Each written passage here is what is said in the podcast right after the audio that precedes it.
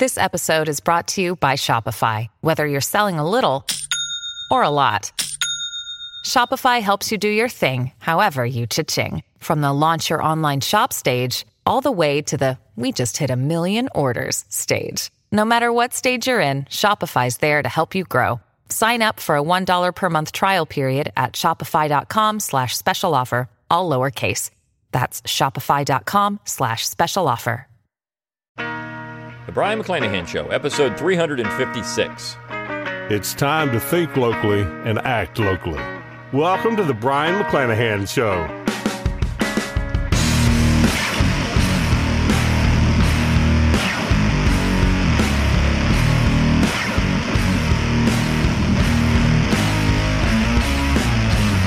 Welcome back to the Brion McClanahan Show. Glad to have you back on the program. Very glad to be here. Don't forget to follow me on Twitter, like my Facebook page, and subscribe to my YouTube page. You can find all those social media accounts at my webpage, brionmcclanahan.com. That's B R I O N. McClanahan.com. While you're there, give me an email address. I'll give you a free ebook, Forgotten Founders, and a free audiobook of the same title read by yours truly. You can support the show by going to McClanahanacademy.com. It's always free to enroll at McClanahanacademy.com. And you get a free course 10 Myths of American History. You also get the best deals on new and forthcoming courses. I've got one coming out later this month, so you're going to want to get that in addition to the two classes that I released earlier last month. There's 12 classes now that we've got at McClanahan Academy. All great classes. It's a win win. You help support this podcast, keep it free of charge, and you get great content too. So go out to McClanahanacademy.com enroll there free of charge, and then purchase a class and keep this podcast going. You can also go to brionmcclanahan.com, click on that support tab at the top of the page. You can throw a few pennies my way, help keep these lights on, help keep the podcast going. That way, you can also get your book plate.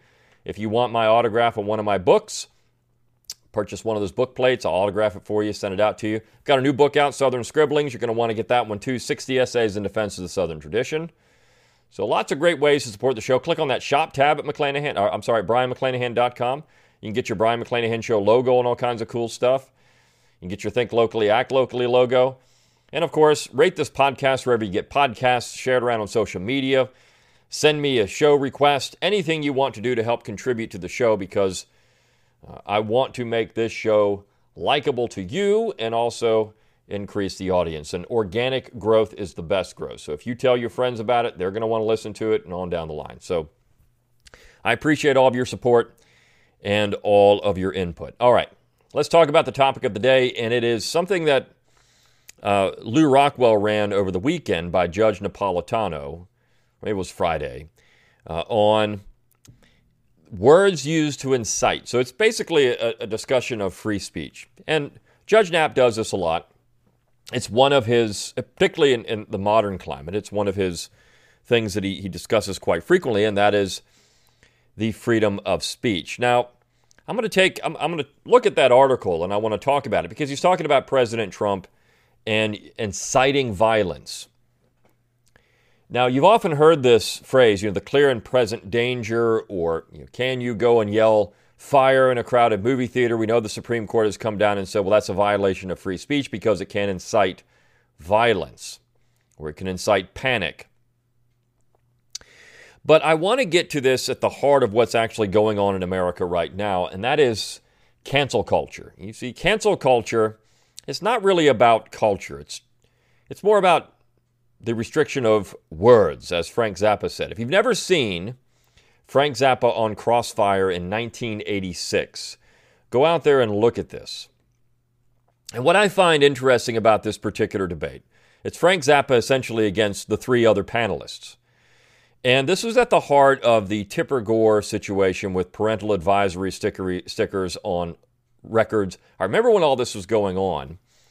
And uh, there was an effort, of course, to ban certain types of music because of the language in the music.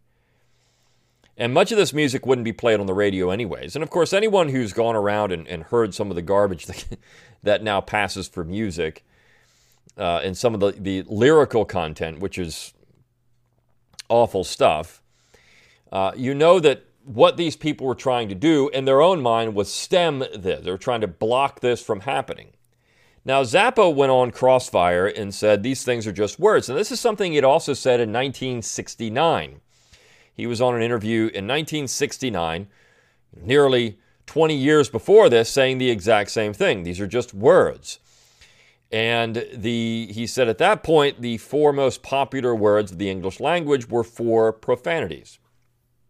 And if you go back and look at read David Hackett Fischer's Albion Seed, and you look at what the Celts, the Celtic peoples, the Borderlands peoples, these ruffians who settled in the mountain regions of America, the words they used to use, and of course, the actions of people, even in Puritan America, people are often shocked about how the Puritans uh, and into the Middle Ages, back into the Middle Ages, how these people, their morals were different than what we conceptualize their morals of being much different than what they are now. It's the Victorian age that changed all of this in the middle of the, of the 1800s. The Victorian age changed the way we think of language, the way we think of uh, relationships between people. It's the Victorian age that created the modern, for lack of a better word, prudish American society and prudish European society, even though the Europeans are not quite as prudish as Americans. But regardless, uh, when you look at what's happening in cancel culture and you look at what Zappa was saying, you know, when you have these things, they're just words. And he said that words have no impact. Words have no impact on society whatsoever. Uh, that these words are simply benign. Now, we could question that and say, well, maybe some words do have an impact on society. Maybe some of these things, as you as you actually start saying things that are violent or could be considered dangerous or could be desensitizing, that uh, that would be problematic for America. And this term problematic, even, is something that the left like to use now.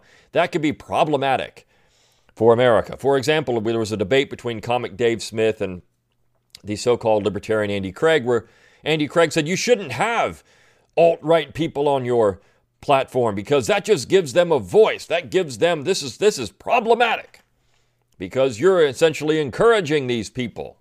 Well, Smith said, I'm not encouraging them. I'm asking them to define what they're doing. And, uh, and, and, and these are thoughts, these are words, and we can ridicule them. This is exactly what Frank Zappa was saying in 1986.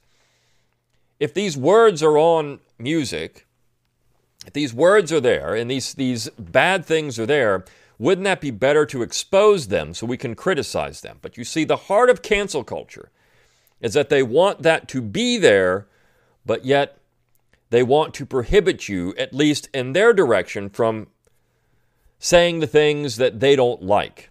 In other words, it's okay for them to have, uh, you know, take your pick of something that would be rotten morally on uh, on a a, a, a, song, right? I mean, we can uh, talk about some of the stuff that's been uh, produced here recently and some of it is just rotten morally. It's okay to have that, but if you have something that they don't like, well, it's not okay to have that. You see, cancel culture is about uneven free speech.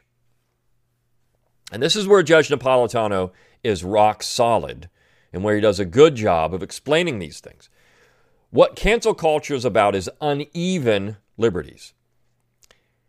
And we know this, we, we see it with the hypocritical left, we see it with the hypocritical establishment class. They want you to do certain things, but yet they don't think that they're bound by those same rules. Look at Nancy Pelosi not wearing a mask and going to a salon in San Francisco when the salons are supposed to be closed and she's supposed to be wearing a mask. Well, she doesn't do those things. Well, of course not, because those rules don't apply to her. But in reality, what's happening here, this is actually real puritanical liberty because the Puritans did not believe in universal liberty. They did not believe on liberty across the board, freedom across the board. In fact, as you moved up in society and accepted or gained certain positions, you gained liberties. It was unequal liberty that the Puritans were interested in. You could say the Virginians might have believed in the same thing with hegemonic liberty, but yet the Virginians believed that that liberty needed to be passed down to others as well. They protected it for themselves and they would then give that liberty to others. This is something that people like Charles Sydnor and even uh, David Hackett Fischer have pointed out uh, in Albion Seed. But uh, that said, the piece that I want to talk about with Napolitano gets into the president inciting violence. Is there a prohibition on inciting violence? And he does this in a very legal way, what the courts have said. But if we're just talking about liberty, and we're talking about what this means, then cancel culture is extremely dangerous in that it's selecting these certain types of liberty. And I go back to that Frank Zappa crossfire appearance. Because again, all three individuals in that particular appearance, other than Frank Zappa, one was a columnist at the Washington Times, and of course you had uh, one uh, an individual on the left and the right. And I'm, I'm not going to get into who they were, but they all said uh, the government should have a role in prohibiting these things. Now, what happens if the government that you don't like or the government that you don't agree with now has a role in choosing? And this is what Frank Zappa was saying. He said we should all be afraid of the government having a role in determining what we can and cannot see, listen to, hear, whatever the case may be, because who controls the government? Now, in the case of Maryland, I would say that Maryland can do this. Maryland can essentially have laws as long as it does not violate their own constitution against speech. Now, if you look at the Maryland Constitution, this could be problematic for the Maryland Constitution because the Maryland Constitution is pretty solid on free speech. But what constitutes speech? Is it language? Is it something else? And of course, uh, Zappa was very clear to point this out. He said, Look, we're talking about words. We're not talking about actions. We're not talking about visual stimulation. We're talking about words.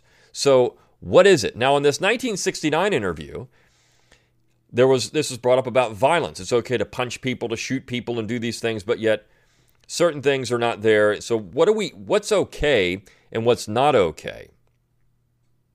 And this gets back into our Victorian sensibilities about what's okay and what's not okay to see and watch and view in various mediums.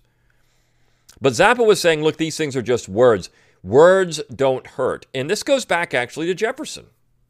And, and Napolitano brings up that quote. So let me get into this Napolitano piece. It's entitled Has President Trump Incited Violence? September 3rd, 2020. He says all states have laws that prohibit assault and destruction of others' property. States and the federal government also have laws that prohibit bystanders from encouraging others to engage in violence. The latter is known as incitement. When violence has erupted in American streets between groups supporting President Donald Trump and those opposed to him, and he encouraged his supporters to be much tougher than the other side and to hit back, his use of intemperate words incite violence. Now, let me just stop there. And this is something that when I did the episode on the federalization of police forces in Portland, and I said, look, the president cannot do this constitutionally if they're just protecting the courthouse, if they're standing there, standing guard of the courthouse, okay. I mean, look, that's federal property. All right, you can stand there. But these guys weren't just doing that, they were going out on the streets and pushing back against the mob. Okay, now, we all want to see these Antifa idiots get their butts handed to them. And there's, there's a great satisfaction to that, right? I mean, it is. And Trump is saying the exact same thing. You, you should push back against these people. Are the reason that Trump is in office is because people were tired of being called all kinds of names, and they wanted somebody who would push back. They wanted somebody who would hit back and tell the news media they're fake, tell the left they're a bunch of idiots, who would do things like tell the Department of Education not to use the 1619 curriculum, to do these things. If we're going to have this apparatus in place, we want somebody to control it who's going to hit the left just as hard as they hit the right. The problem is, Trump is an aberration, and as soon as he's out, which could be within just a few months, the left is going to come back harder. Joe Biden is an empty suit. Joe Biden can't even get out of his own way. I love the quote where Trump said, Joe Biden doesn't even know if he's alive. I mean, it's hilarious, right? Because he doesn't. In fact, what you have in the Democrats is an empty suit and someone who will do anything that you tell her to do so she can gain power. She is unabashed in her quest for power. Look at what she did in San Francisco and California. This is a woman who will do anything to gain power. And so you have two puppets as president and vice president. Biden just wants to be president. He just wants to be able to put that on his tombstone. He's already said, I've got one term in me. That's it. He just wants to be president. Joe just wants to get to the Oval Office and be there for a little while and make idiotic speeches and say stupid things. He just wants the trappings of it all. He's been in Washington so long that he wants to have the trappings of it. Kamala Harris is power hungry. And if you told Kamala Harris, look, in order to be president, you're going to have to take out such and such people in, in the American population, she would do it because she just wants the power. She doesn't care. It's clear by everything she's done. She panders, she flip flops, she's very upfront about abusing power. She is dangerous. Because and, and see at the other the, the the hardcore left is then pulling all the strings. This is what people need to realize about these idiots that are on the Democrat side. Trump, though, has ticked a lot of people off because he does not toe the establishment line on everything, even though you can look at Trump's policies, or at least what the Republicans have done, and some of this stuff is just absolutely awful.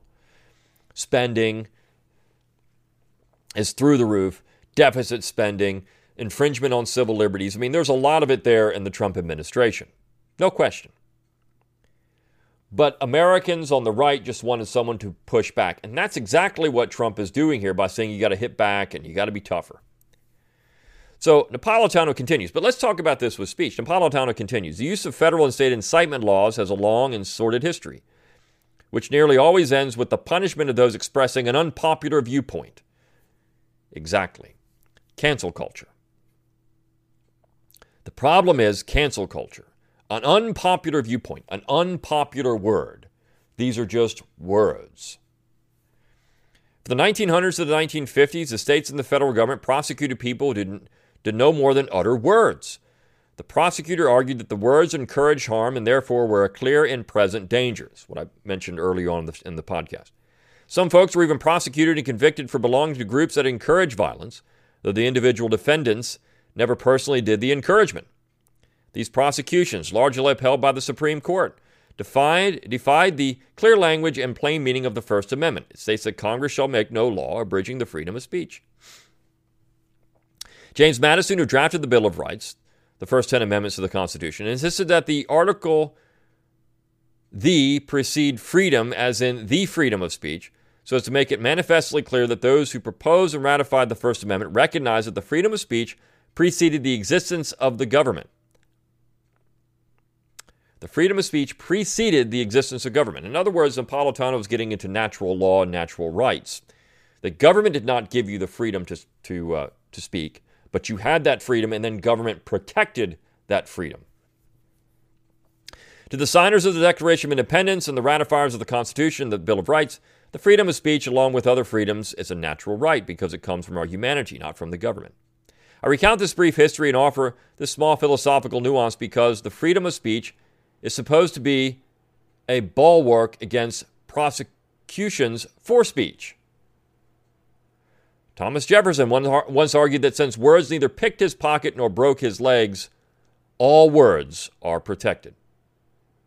I love that quote. Words neither picked his pocket nor broke his legs, all words are protected. That was the common understanding of the freedom of speech at the creation of our republic. So think about these people in Portland.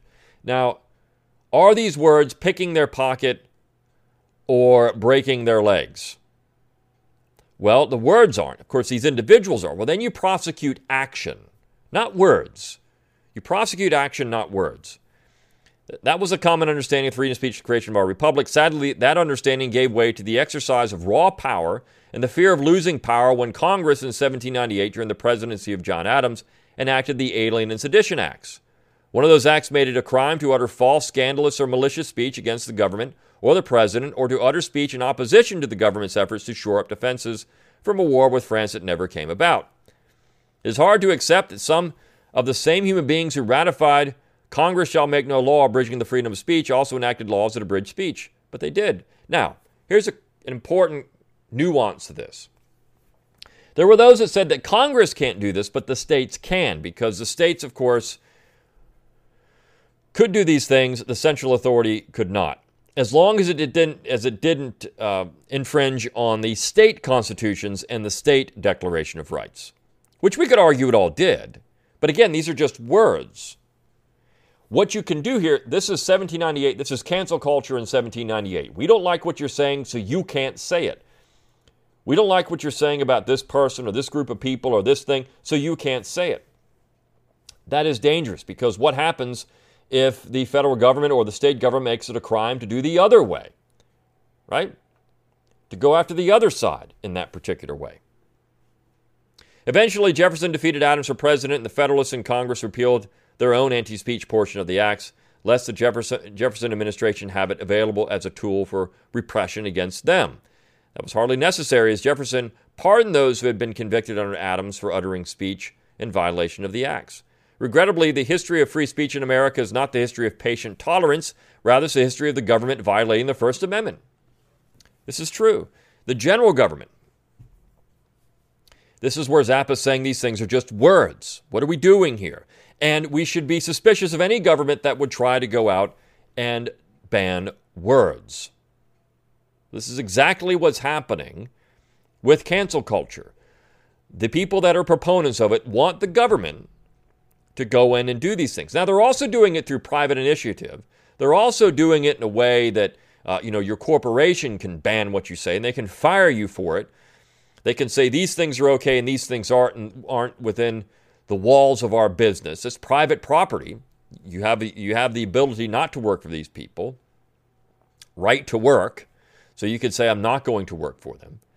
But we also get into this with the internet and censorship and other things. Should these entities like Facebook or Twitter have the ability to, to uh, prohibit speech when they're acting as a public platform? That's the problem. Anyone can say that Facebook and Twitter are private entities, but they act as a public platform. And because they act as a public platform, should they have the ability to suppress certain types of speech? Some speech, but not others. This becomes a big question.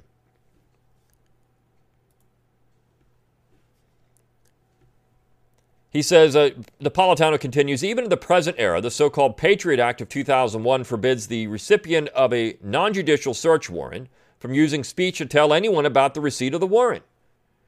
From time to time, the Supreme Court has entered this gloomy picture in an effort to define just how far one can go with uttering words that the government hates or fears. Its most significant modern advance in that direction came in a unanimous opinion in 1969, the same year that Zappa was on TV talking about words, called Brandenburg v. Ohio. In that case, Clarence Brandenburg, a KKK leader, set out to incite violence against Jews and blacks in Washington, D.C.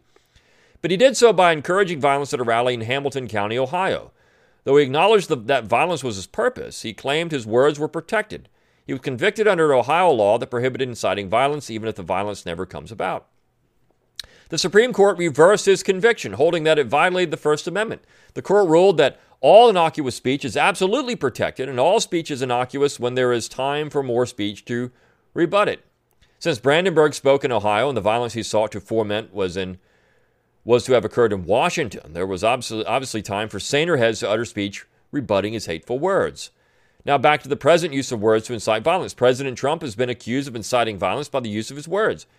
He has said many times when the looting starts, the shooting starts. Knock the crap out of him. There are very fine people on both sides of this violence. Any guy who can do a body slam, he's my type, and the audience hit back. That's what we need a little more of. Even though the president's language was referring to violence in American cities last summer and this summer, and even though his supporters may take some consolation in his harsh and supportive words, because there was time for more speech to rebut what he said, his words are protected. He says, I write this as a constitutional analysis, not a political one. The voters will decide if Trump's words are prudent or helpful or even presidential, but the courts will leave him alone. In essence, Judge Nap is making a case against cancel culture. He's siding with Frank Zappa. These are just words. And you have other you have time to say things against these things. We shouldn't police words.